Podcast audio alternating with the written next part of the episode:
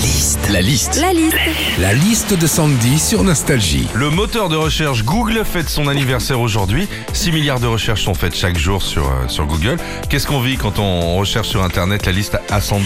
Quand on fait une recherche sur internet, parfois c'est parce qu'on a un petit bobo quelque part, genre euh, la gorge qui pique. Alors pour savoir euh, ce qu'on a, on tape gorge qui pique sur internet. Et là on t'annonce toujours les trucs les plus fous. Tu penses avoir une angine? Bah non, on te dit que t'es enceinte. hein.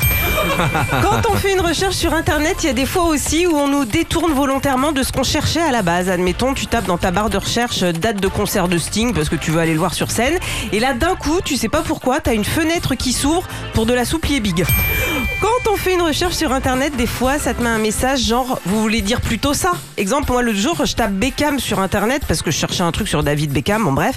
Bon ok je l'avais mal orthographié mais là Google me dit vous voulez dire Béchamel Bah non non non je veux dire Beckham Enfin quand on fait une recherche sur internet c'est souvent aussi parce qu'on cherche des conseils genre euh, comment cuire des asperges, comment perdre du ventre avec du cellophane, euh, comment calmer un bébé de 9 mois qui pleure toutes les nuits. Alors autant pour les deux premières questions tu peux avoir 470 000 résultats, autant pour la dernière t'as un seul résultat et il y a écrit bon courage. Retrouvez Philippe et Sandy, 6h, 9h sur Nostalgie.